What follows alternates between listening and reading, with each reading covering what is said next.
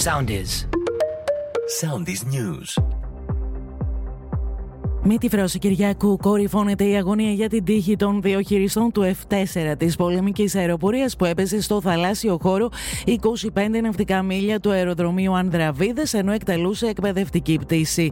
Σύμφωνα με εκτιμήσεις ειδικών, οι δύο χειριστές, ένας μηναγός και ένας υποσμηναγός, μάλλον δεν κατάφεραν να εγκαταλείψουν το αεροσκάφος. Όπως ανακοινώθηκε από το Γενικό Επιτελείο της Αεροπορίας, εντοπίστηκαν τα πρώτα συντρίμια τμήματα του μαχητικού αεροσκάφους που έχουν ήδη πέρυσι Πρόσκληση για επενδύσεις στους κρίσιμους τομείς της οικονομίας, των επενδύσεων και της ενέργειας απίφθινε ο Κυριάκος Μητσοτάκης στους Ιάπωνες επιχειρηματίες κατά τη συνάντησή του με τον Ιάπωνο ομολογό του. Οι δύο άνδρες συζήτησαν παράλληλα θέματα κοινού ενδιαφέροντος και υπέγραψαν μνημόνια για στρατηγική συνεργασία που αναβαθμίζει τη συνεργασία των δύο χωρών σε θέματα πολιτικής, οικονομίας, ψηφιακού μετασχηματισμού και εκπαίδευσης.